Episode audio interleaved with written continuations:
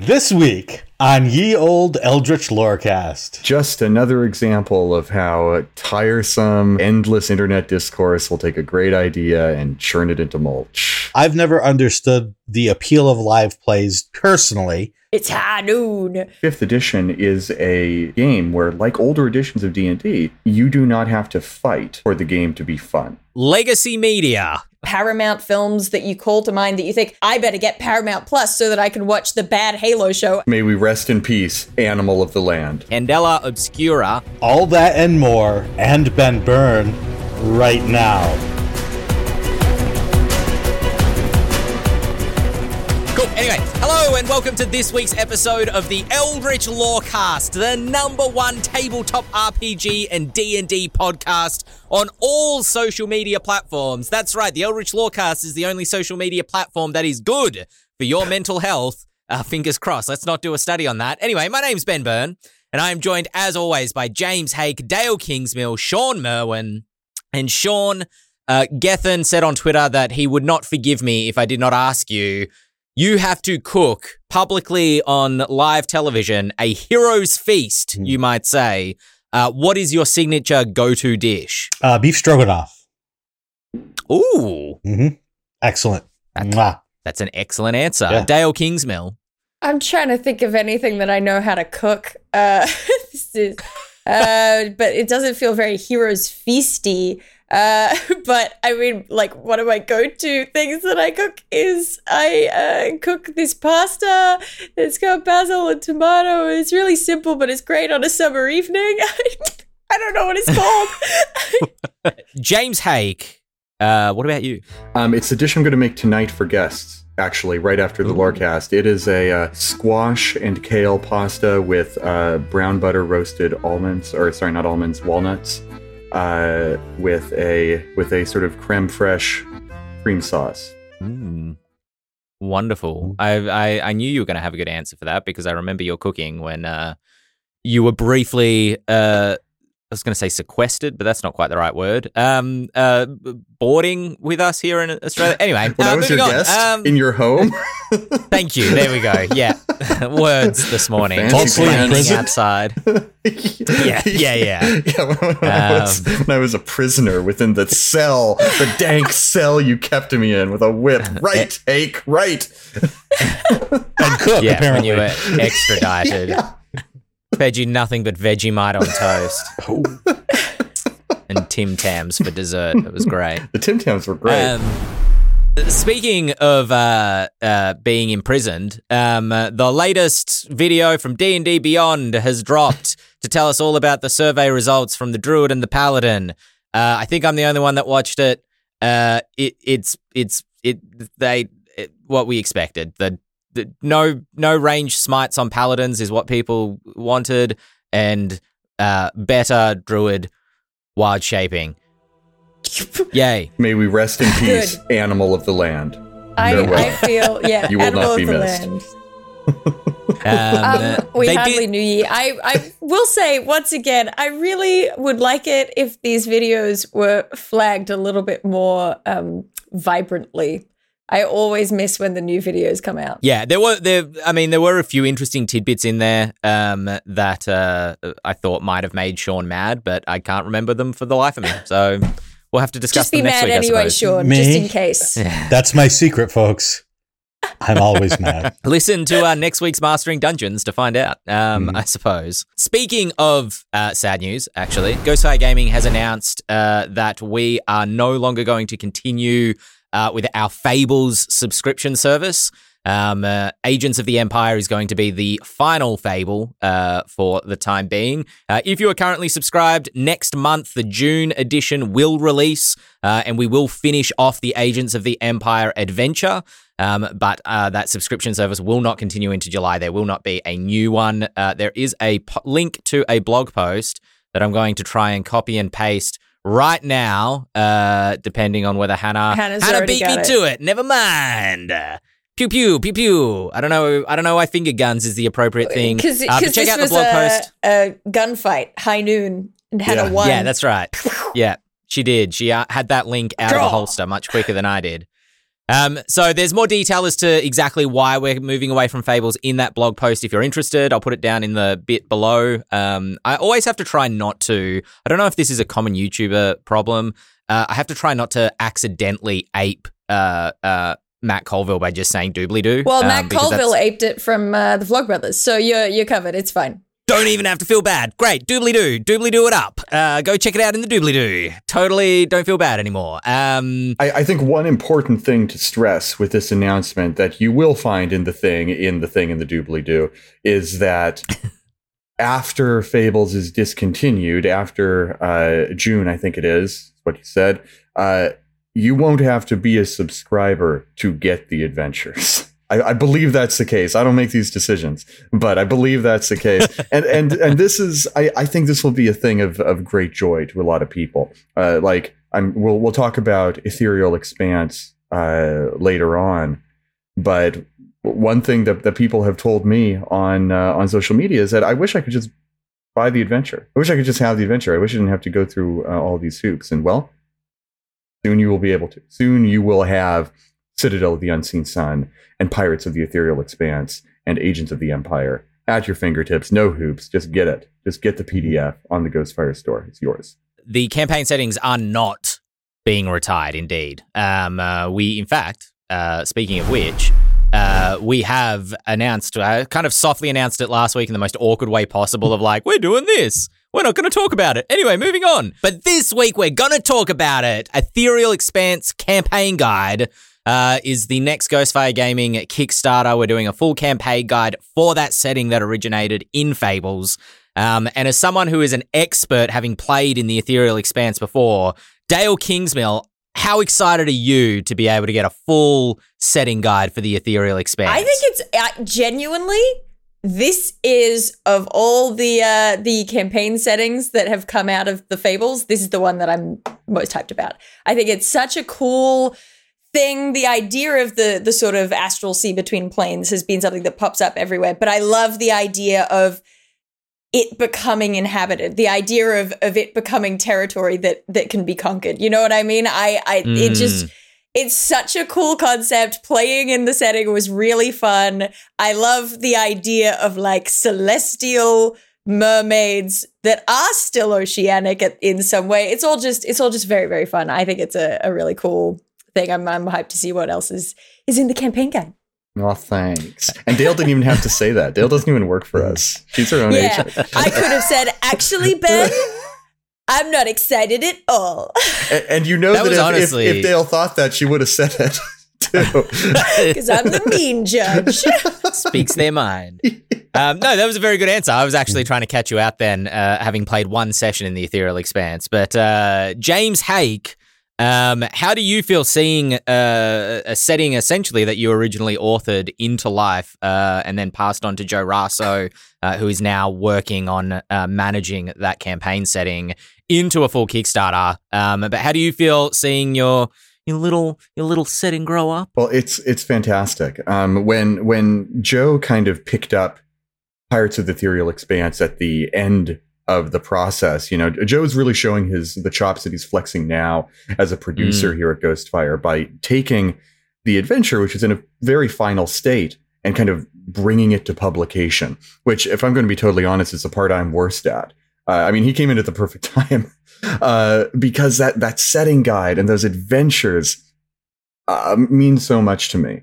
Uh, when back when there were plans to like really make Fables this kind of uh, you know, our own Ghostfire multiverse, I saw the Aetherial Expanse as being the heart of it, the uh, the the single uh, uh, the the center of the wheel with all these spokes emerging out from it. Um, and you could travel from Etharis into the ethereal and, and beyond that into whatever else was beyond, into the Caroline Empire or to the Kingdom of Iris or whatever, whatever uh, settings lay beyond that in another place. And mm making planar travel interesting, which is exactly what we talked about last episode, is really near and dear to my heart um, because it's so magical. There's so much room for uh, inventiveness and exploration and uh, really just the wildest things you've ever seen. Um, mm. I really like weird fantasy, like uh, Ultraviolet Grasslands is an OSR thing that's coming out. Uh, its second edition is coming out soon, and I I just love it when things are absolutely bizarre, very sort of Conan esque, that sort of thing, and the the room for the bizarre in the Aetherial Expanse is, is what I love the most. You know, smash your pirates together with with transplanar storm giants who have a you know a matter eating machine at the bottom of the ocean. It's like hell yeah, yeah. Let's just see what happens when we put all that together.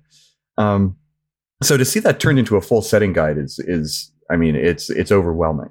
The initial setting guide for uh, that fable took over the first episode. We initially had a whole you know a, a whole adventure planned for the first episode, and we, we had to kind of winnow it down to just like a single session thing that you ran for us at PAX Australia last year, Ben. Mm. Which you know it worked out great. It's such a lovely introduction to the setting, to the story but it, it, only happened that way because the setting guy got so enormous.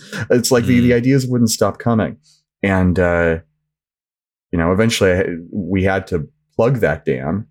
But now I'm looking around to see where the plug is. I'm like, okay, I know some idea if I pull on this, we'll just send the rest cascading out. And uh, release the river, release the kraken yeah. Uh, so I'll, I'll, I'll find that string eventually, and we will we will tug on it, and the floodgates will open, and from there, from those headwaters, will the Aetherial Expanse setting guide spring.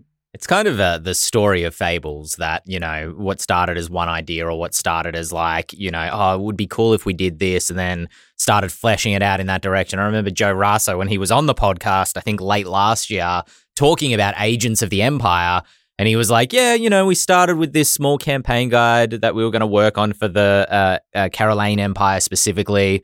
Um, and uh, we thought maybe a 10 page, 15 page thing. And I think he said it blew out to something like 50 pages. It's exactly maybe it was 20 pages. It with was, Expanse it was also. something in there. yeah. Yeah. And, mm-hmm. and, uh, you know, the, the Aetherial Expanse campaign guide, the Kickstarter is, you know, it, it is its own thing. It's not necessarily Pirates of the Aetherial Expanse, which is the adventure.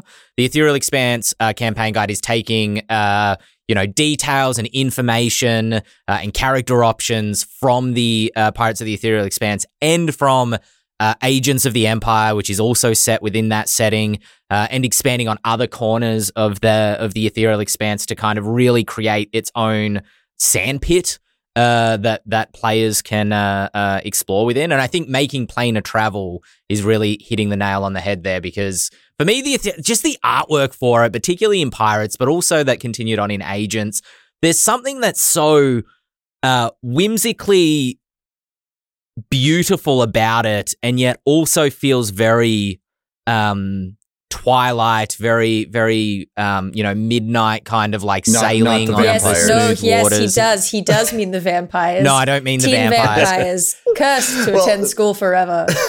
Cursed to be a, a deckhand forever. Curses. no, Ben, you, you struck the nail on the head because I, I was speaking with uh, with Simon, our sort of master of products, uh, about this just the other day, and uh, something that that we struck on was that you know Grim Hollow in many ways is the it is all about the danger and the fear and the horror of discovery mm. and the unknown. And Aetherial Expanse, kind of its tonal opposite, is all about the wonder of discovery and the unknown.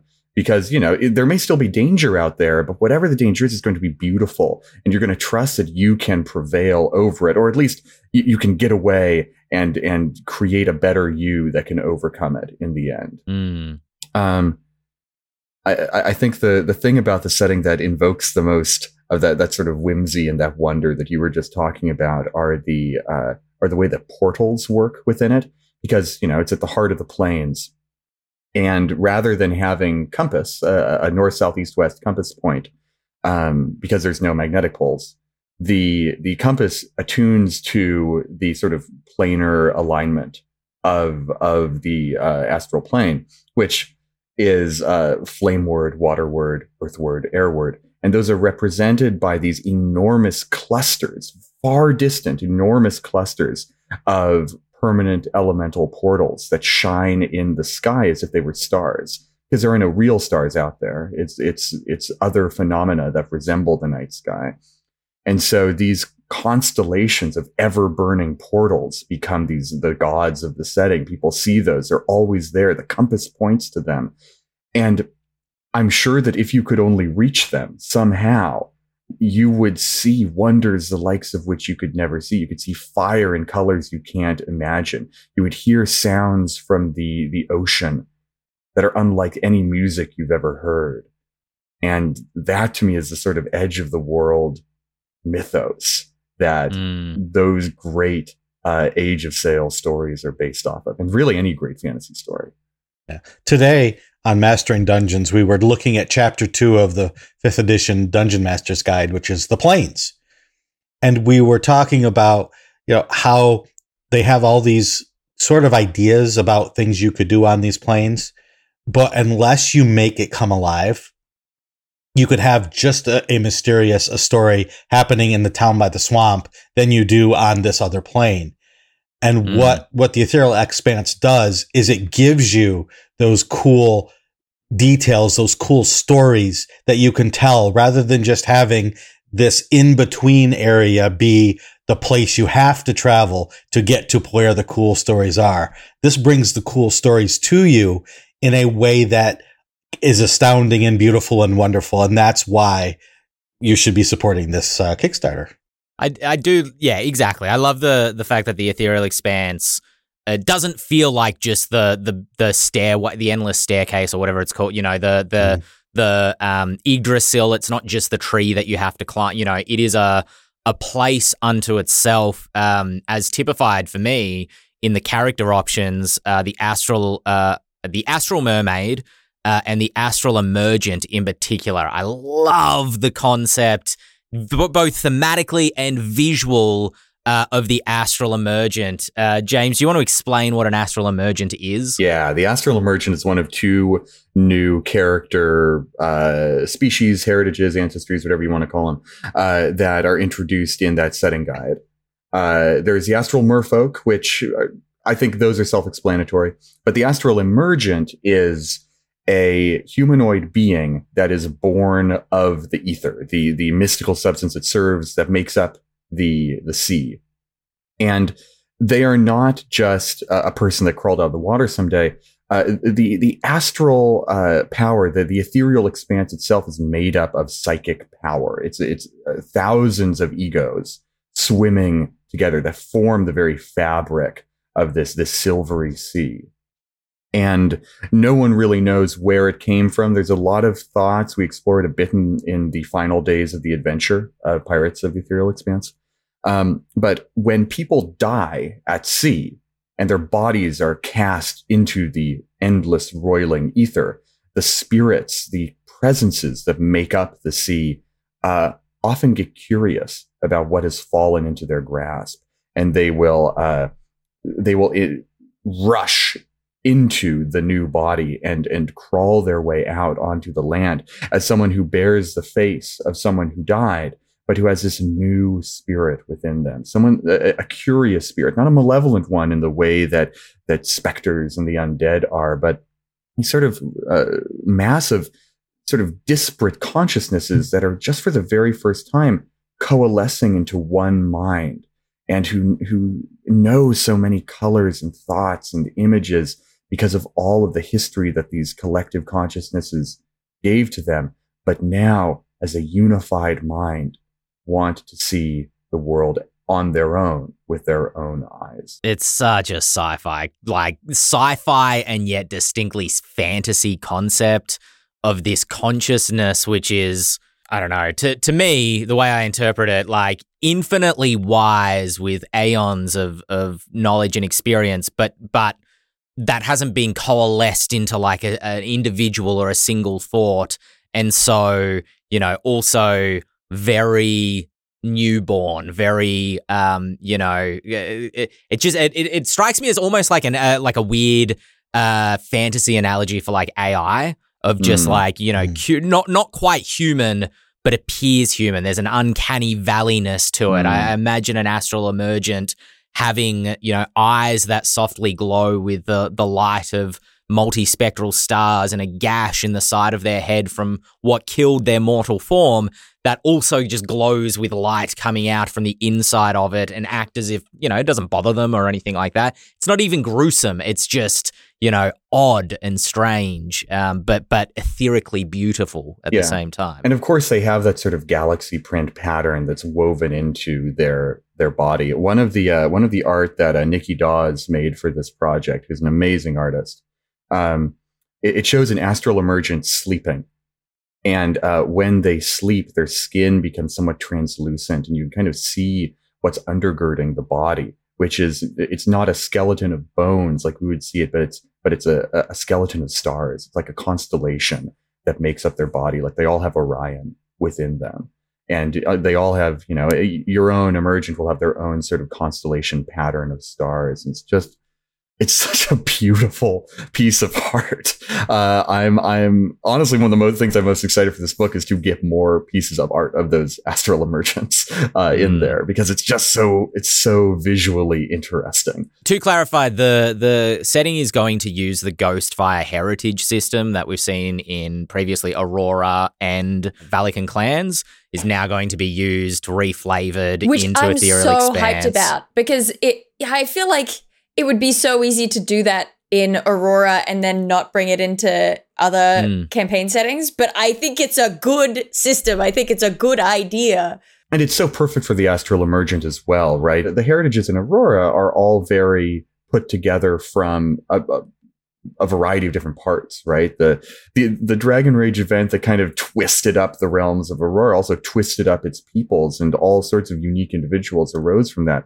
With the astral emergent, you know, if you if you have a variety of traits that are common to someone born of the ether, whether that's you know the astral merfolk or the emergents or just someone who's been on the sea for too long, uh, I can totally see.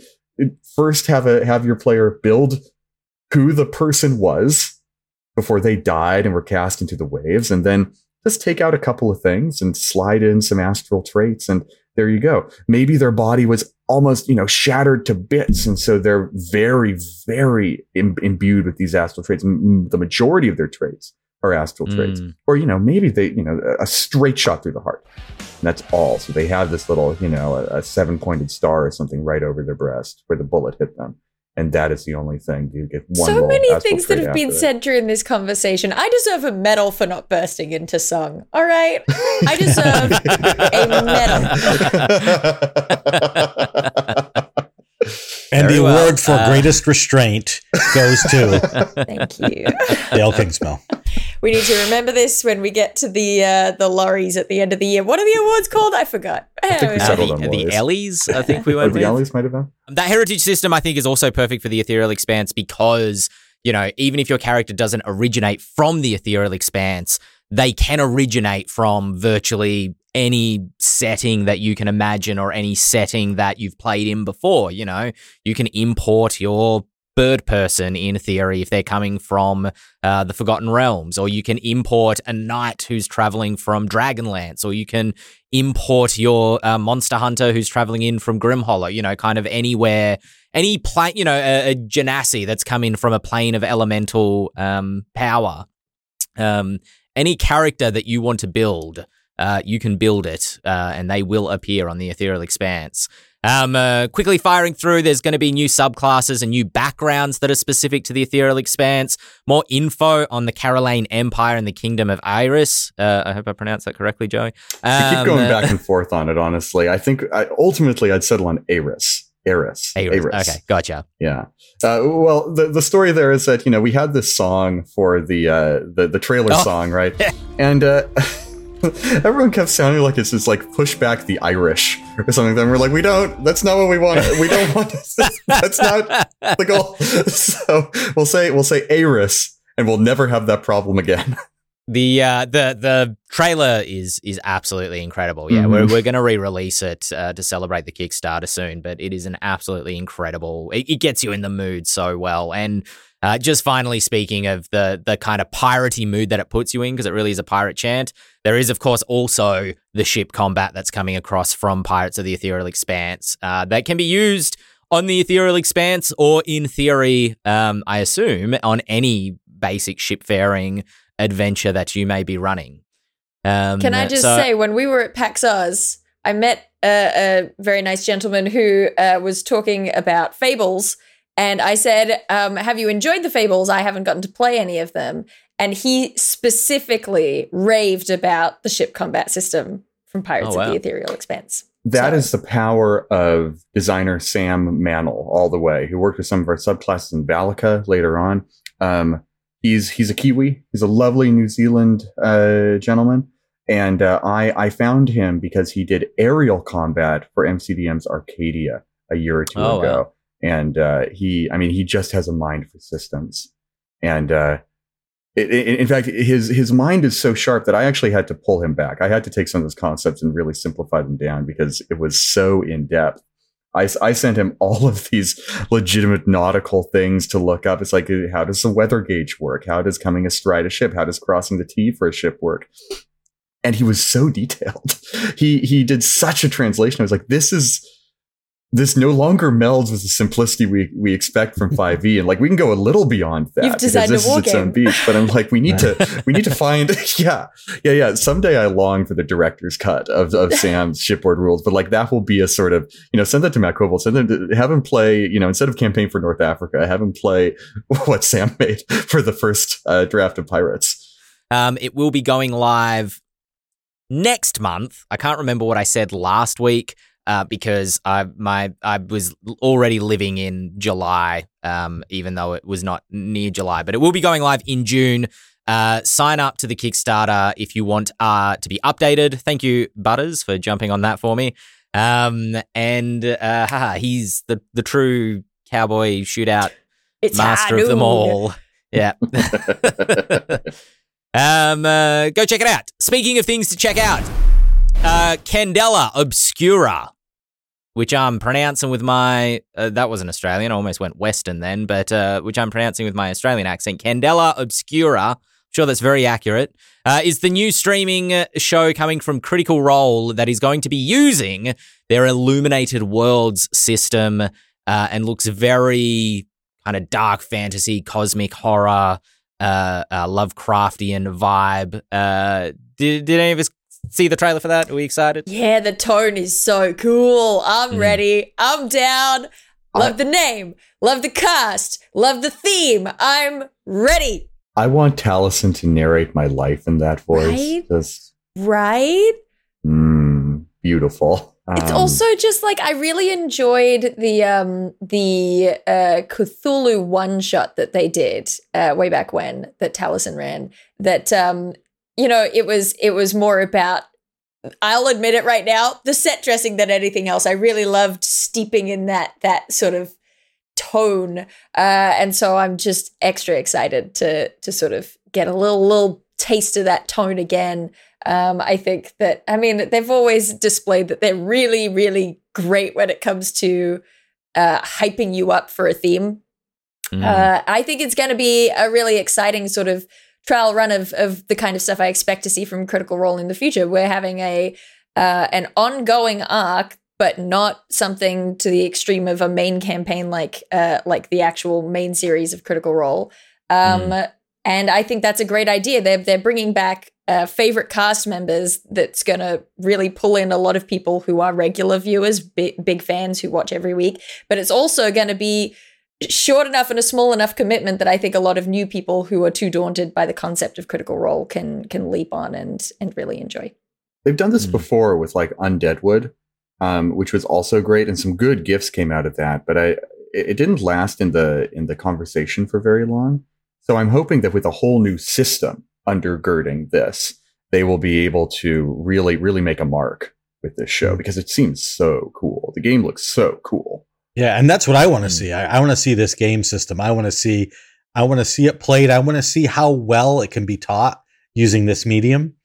Uh, just for business reasons, I want to see how well this game sells because we really don't know yet. People can say, you know, Critical Role and streaming made 5e what it is. Sales numbers have not quite played out that theory of people that were watching the stream are also buying the books.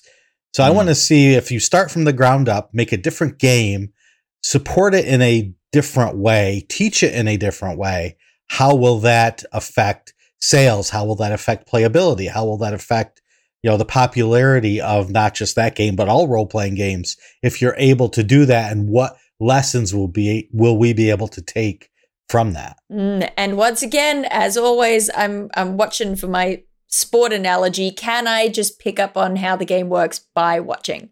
Yeah. That's something I'm really going to be on the lookout for. Yeah, it'll, I mean, it'll be fascinating accounting for all those variables as well. You know, I, it sounds like this is going to be maybe a simpler system than what uh, 5e presents, or at least a less number heavies uh, system, something closer, I assume, from my limited experience, to Fate. Um, where it's more about you know changing aspects of a situation rather than you know pure dice rolls that add up numbers that create gates of success or failure um, but more kind of progressive story building is what I'm assuming that this system's going to be. But as Shawn said, will will this make that style of system more popular?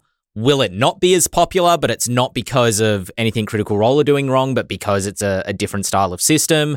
Will uh, you know? Will it will it be really like sell really well within the parameters of the audience that it has, but the audience isn't there as much because it's not a main main role mainstream critical role series what's the word i'm looking for um kind of looking for those variables i think is going to be really fascinating as well but speaking of streaming things you thought that hasbro had sold eOne but they had not apparently Who's you in this scenario? me. Uh, I thought we had reported about it on the Lawcast last year that they were looking for a buyer. Maybe we actually didn't. I don't Maybe I remember didn't that put it at on the that, right that, that was the case they were they said that they were going to sell as far as i Hmm. know no sale has happened yet Interesting. they found a use for it. Uh, it seems they're going to create legacy media, by the sounds of it. Uh, a 24 hour Dungeons and Dragons channel uh, that will stream uh, a lot of live plays, a lot of celebrity led live plays, but will also apparently play things like uh, the D and D cartoon uh, reruns. Uh, they have Heroes Feast, which is a cooking competition show, cooking uh, meals from the book Heroes Feast, uh, which sounds like it has kind of limited scope depending on how big that book is. But hey, we'll see. Um, uh, Hmm. yeah, So wait, let me get this straight. So it is it is an actual television channel. my understanding, and I've I've known like websites to do this before, so it's not completely outside the realm of of imagination. But my understanding is this is not on demand. This is not a Twitch channel. This is a 24 hour continuous stream that when you turn it on, whatever happens to be on is what's on. Right. Because the only thing that concerns me about that, I don't think that the concept is necessarily uh, that bad, but it does strike me that um, you know much broader premises have have tried to do that sort of thing, and it, largely speaking, doesn't have the longevity that you might be looking for or the uh, the profitability that you might be. I'm just thinking about things like like music videos, right? Who would have ever thought that a 24 hour channel dedicated to like music themed stuff would run out of content and then look at the state of MTV now? You know what I'm saying? Like it's Mm. it. uh, I mean, I yeah I'm confused more than anything. i They're i'm also going to be showing old episodes of the D&D cartoon from the 80s. yes yay Probably Uh, the best idea they have. Sorry, I, I'm go on, Shawn. I'm I'm confused on this too. Uh, this is what they call a fast, right? A free, is it free ad supported streaming Yeah. channel. So it's ad supported, 24 hours. It's not its own. It's its own channel, but it doesn't have a distributor yet. So they still need to figure out if where do you go to actually watch this. Um, it has to be connected to something. Uh, so I assume that it will be picked up by various media companies that will allow it to be on their platform. But for for me, but I understand why other people enjoy it. One of the reasons that other people enjoy it is they are sitting at their computer talking with other people who are also watching the same thing. to me, that seems to be one of the largest draws of that is you have a community that you are watching it with. When you move it to the television, now probably you could still get it on your computer, maybe, possibly, but is there going to be this live streaming chat also available to, for people to communicate to each other with? And uh, it just sort of confuses me until I say, wait, they haven't been able to sell eOne yet but what would be a good selling point? Well, a good selling point might be, hey, look, we've got a D&D movie out. We've got this other thing going. We've got this very your very own 24-hour streaming channel that if you bought eOne, you could also now access. Now would you like to buy it? Did eOne, I don't know if anybody knows the answer to this. Did eOne have much to do with um, the D&D movie? My impression was that that was kind of Paramount taking care of that. And that was kind of why they were looking to sell eOne is they realized it was as cost effective, if not more cost effective, to just license out to another studio rather than have an in-house studio producing their movies and TV shows for them. Right. Well, I I have been curious. I mean, it, it this is entirely speculation. I'm talking out of my butt. This is this is nothing. But certain elements of what I read about eOne last night did have the energy of like uh, I'm going back to sport analogies. You know, in baseball, where it's it's sometimes part of the trade. It's like, yes, we will have this good trade, but part of what is beneficial for us in this trade is yes, you're getting our really good guy, but you also have to take our crap guy onto your team as well. You know what I mean? So it, it I do wonder whether there was a thing where Hasbro was buying something else and eOne was packaged with it. That did cross my mind. Uh, and I, I think, I mean, eOne's name has been attached to various things, but I don't think that they had much of a role in them, right? Like even even pre Hasbro, there were a lot of movies and things listed that it's like, oh, this is a movie someone else made, and you are just kind of an an addendum, a, growth uh, on the side of it. Um, I feel really mean for saying that, um, but also, I mean, Horrible Cabbage pointed out in chat. Uh, I really wonder why they've gone sort of TV channel style, legacy style, instead of dropout style on demand service. I think there are a couple of reasons for that. First of all, dropout already exists. Um, but also, I think a lot of legacy media production companies tried their hand at that um, sort of around 10 years ago and realized that it wasn't going to be as successful as um, it kind of seems on the surface. It, it, Dropout is kind of a bizarre success story. It shouldn't work, but it does. Um, it's it's like a, a bumblebee flying, but um, you know, you look at the the purchase of of Nerdist and Geek and Sundry and their attempt to start a, a specific on demand streaming service.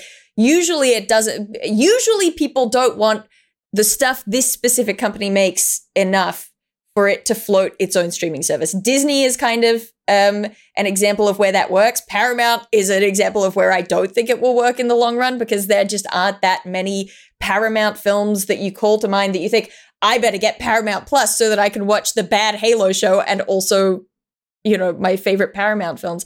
Um, it's it's kind of it's a it's a weird structure to go after. Um, so I think that in some ways, doing a TV channel is a bizarre concept because this isn't something that necessarily appeals to people who still watch legacy media because of all the reasons Shawn was saying. But also, in some ways, it's probably a slightly better idea because at least maybe they will net some of those people who do still watch TV. Um, yeah, I don't know. I have so many different thoughts. Check it out when it rears its head because I have no idea where it's actually going to appear either. They haven't announced whether it's going to be like on Paramount or whether it's going to be on some sort of Twitch style channel that just runs constantly. I have absolutely no idea. What they have announced uh, is some of the shows that will be appearing on it. Uh, the D and D cartoon is something they've talked about. Heroes Feast, the cooking competition show. Uh, Encounter Party, which is like a classic Forgotten Realms style D and D um, live play, uh, celebrity led. And then this one I thought was interesting, and I have a question about this one.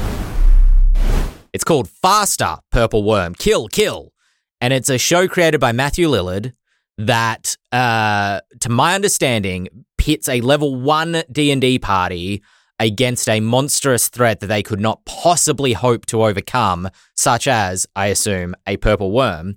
Um, but my question is if you're playing 5e and you just throw a level one party against a purple worm, the mathematics are going to say the party dies, right? There's no way around the maths of that if you're just playing 5e. So are they really playing 5e or are they just using it as like a a a facade using the popularity, the the the the um, keyword, if you will, of D and D five E to run a completely different style of game. Um, because I can't imagine that that that would functionally function. Okay, well, I'll say this.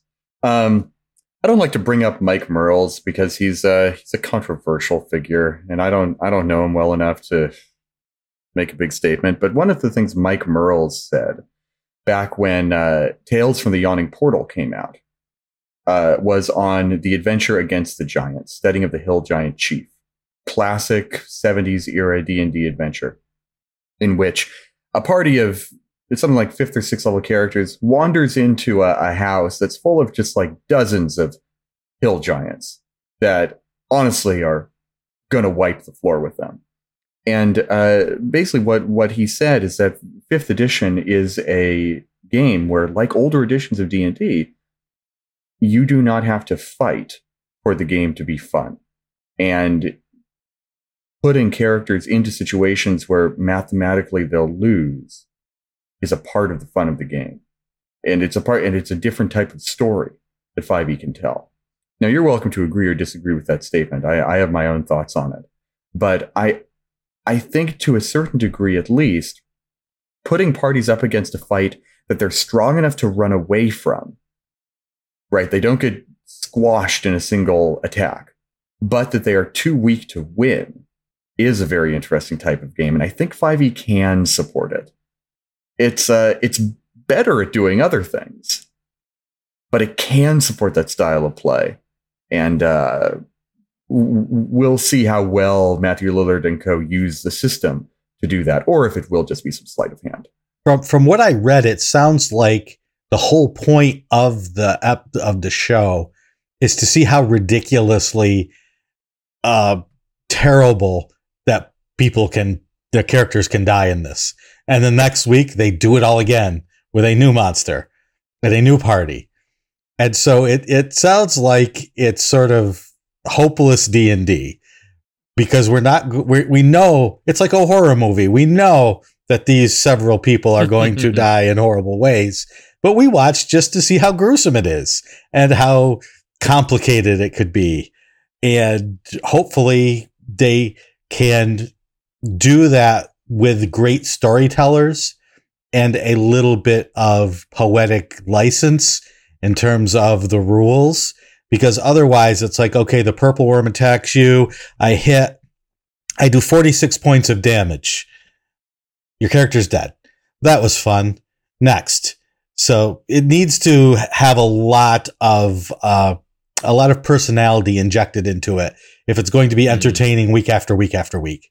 I was going to mm. say it's going to rely a lot on a very charismatic cast, and I think it's going to need a, a surprisingly light touch uh, in order to keep it entertaining. Speaking of entertaining things, you can entertain yourself by emailing podcast at ghostfiregaming.com if you want us to answer one of your emails, such as this one, uh, which I think is a banger email. I got this from Lewis. Lewis says that they've uh, been a long time listener, way back since episode one, uh, but this is the first time that they're emailing in. Um, and their question, I believe, if I'm remembering correctly, in their the the subject line of their email was like, "When have you had a, a game design epiphany?" But I found, and I hope Lewis doesn't mind me editorializing their question slightly here. I found the content, the meat of the context that they gave me to be really fascinating when thinking about game design theory because they broke uh, game design theory down into three uh, types of players, which they said was a fairly um, dated way of breaking down players anyway.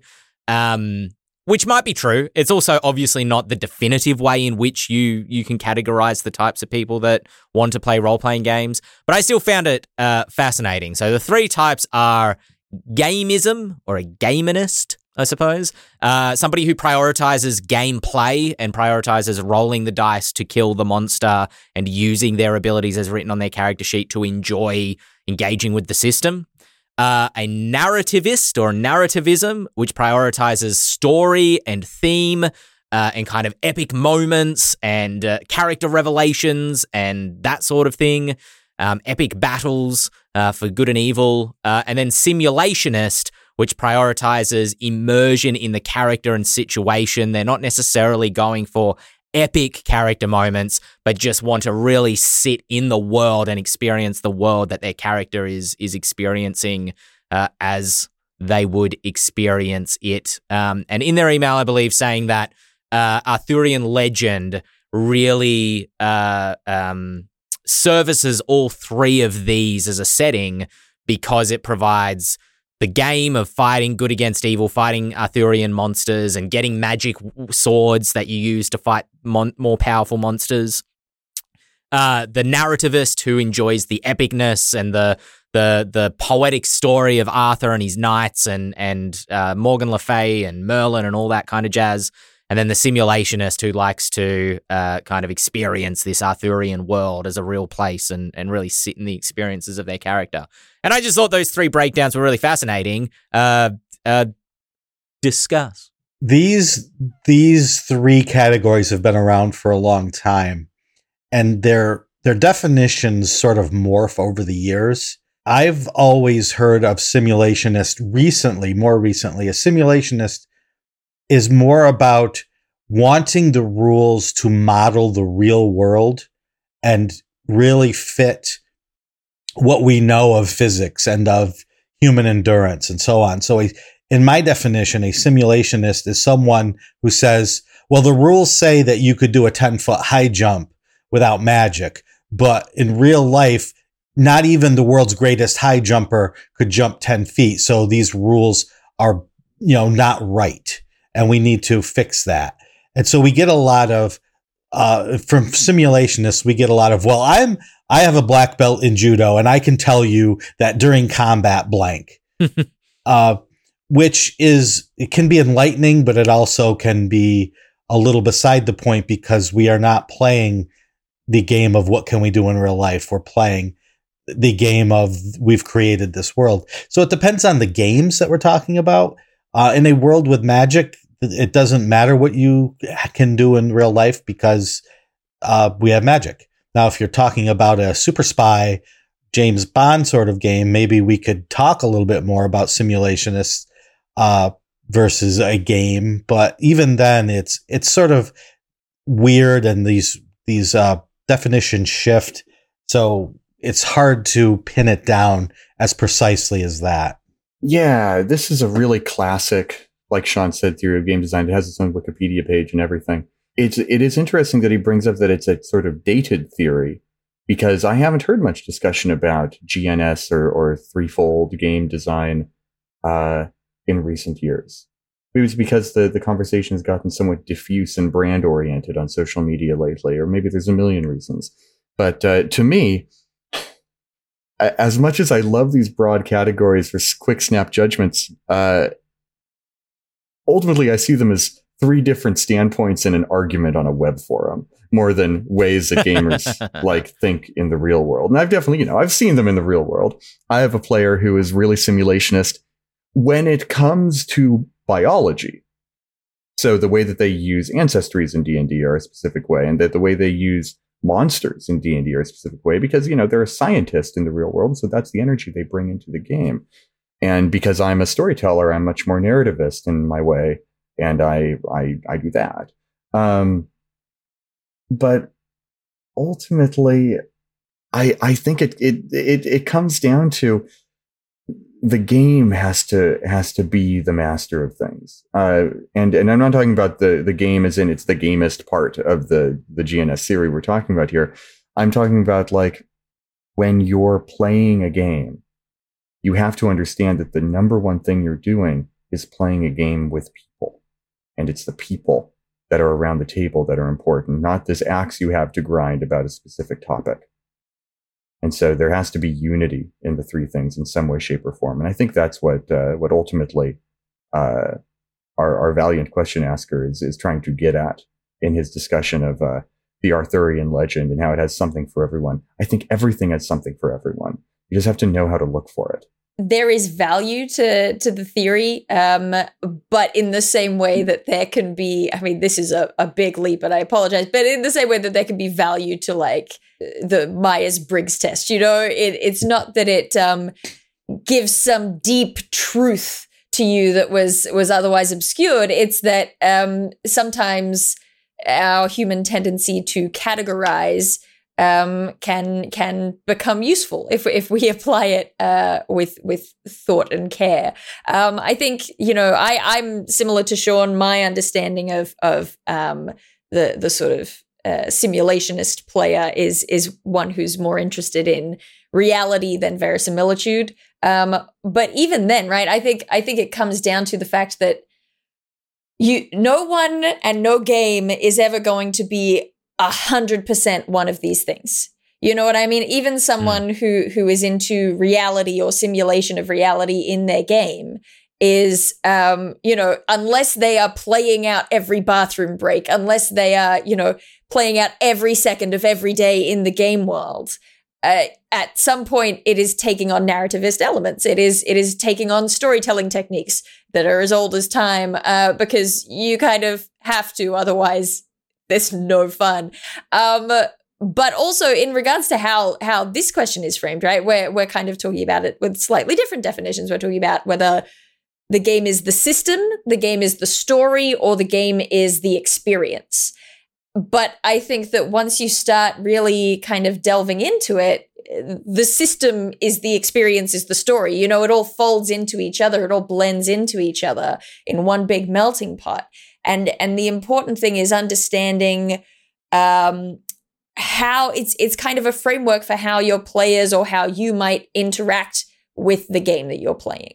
Um, do do your players have more of a framework for understanding the game via story? Then you might want to focus on narrative techniques. If if your players enjoy the maths and the rolling of the dice and the the min maxing of their characters, then you might want to engage the game on that level more than the other two because the other two are always no matter which one you pick, the other two are always going to seep in. You can't kind of stop it. Mm. You know, even if you are an, an ultimately gamist um, player and that is your approach and you're really focused on the numbers a story is going to emerge from those numbers.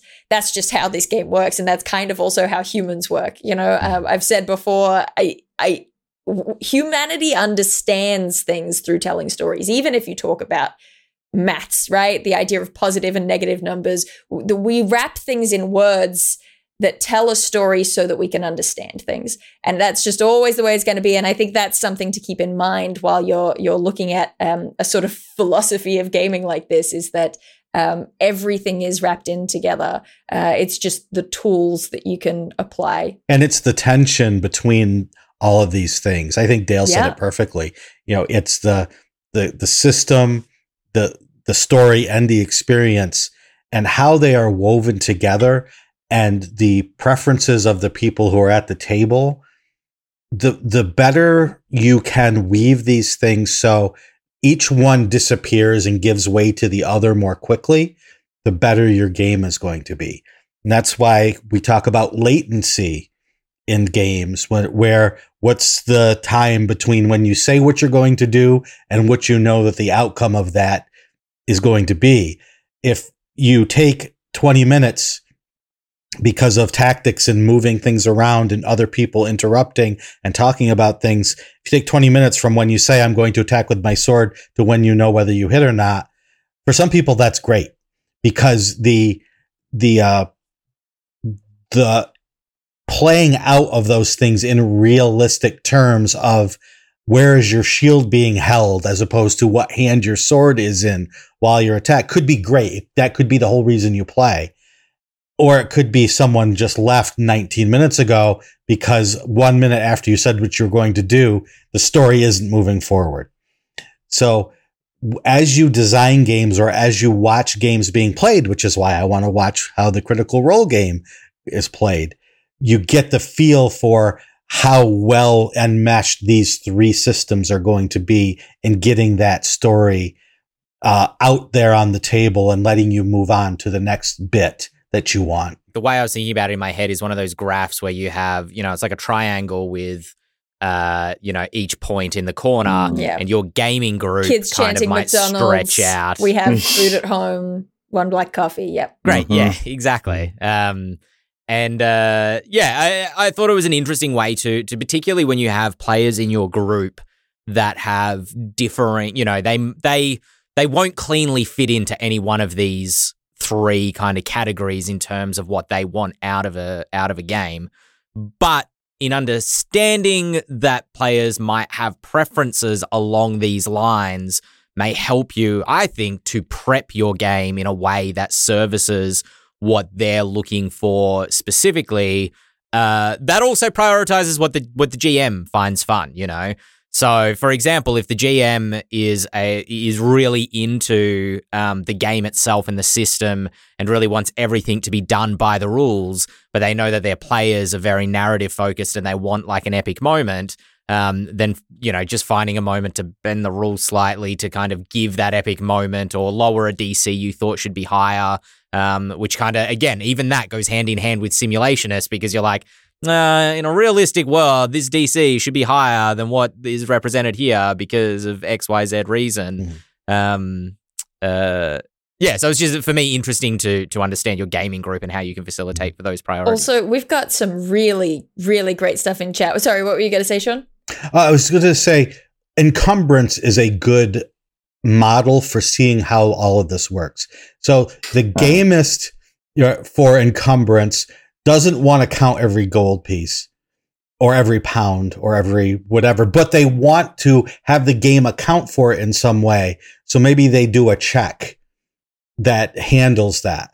Whereas the the uh, well, the the simulationist wants to count every gold piece. They want to know where everything is. And the narrativist, they just want to tell the story. They want to, I have this huge sack that I'm carrying around that jingles with all my coins. And they don't want anything else to, to interrupt this fun story that, that they're telling. So that's, Mm. if you're trying to still figure out what that triangle looks like in terms of game design, encumbrance is a great one to, to show those different aspects of what people might want. And the think, economy um, is another one. Uh, Mhm. Our our question asker brings this up in in the question. It's like, well, you know, uh, of course D and D's economy is broken, so simulationist players hate it, et cetera, et cetera. But I think those two points in particular, encumbrance and economy, economy, bring in this idea of, uh, I'll I'll call it an, a, a budget, a budget of simulationism that every game needs to account for because an overloading of too much simulationism will kill your game. Because the only reason we can simulate things in, in real life is because our brains are incredibly complex because the inner workings of the molecular universe are so I think also it's worth noting that too much of any of these three things will probably kill your game. yeah, fair point. Yeah. I, I think simulationism will kill it quickest, but but that's that's only my opinion. Um, I was just about because- to get out the X. I was like, oh no, gamism definitely will kill it quickest. Grind. um, but but I bring I bring this up to say when it comes to your brand of simulationism, I think that can often be the defining feature of a game. I think if I went out right now and I made an RPG about fantasy world ep- economics, that would be its brand. If I wanted to build a game about managing how you're bringing loot back from the dungeon and was very meticulous about it, that would be its brand. Uh, Mm. And in fact, I think those game Five ideas are torches actually pretty deep. neat. There's, you know, the, theirs is about Mhm. managing the resources back and and forth between the dungeon and the town. hmm Um, and what I think these three categories are actually really great for as a game designer is looking for a starting place for your game. What do you want your game to focus on? And the players will bring their own ideas and expectations to it. But if you start from a core with a clear idea and a clear concept that ties into one of these theories, then you will have something really, uh, uh, not necessarily. I, I hate to say it will be perfect. You know, you you aren't guaranteed a perfect idea by doing this, but you will have a really clear goal. And starting with a clear goal leads to good outcomes most of the time. Mm. I uh. I just want to highlight. There's so many good things in chat, but we've got one that particularly caught my eye. Hadna Fallen has been saying uh, in Ron Edwards' original article, he spends loads of time trying to explain that these are not player types, but three makings of fun. I love that Right. phrase, right? In role playing games. In other words, aspects of the game that create fun for your players. People are not one or the other, but they might be more or less interested in one, two, or all of them.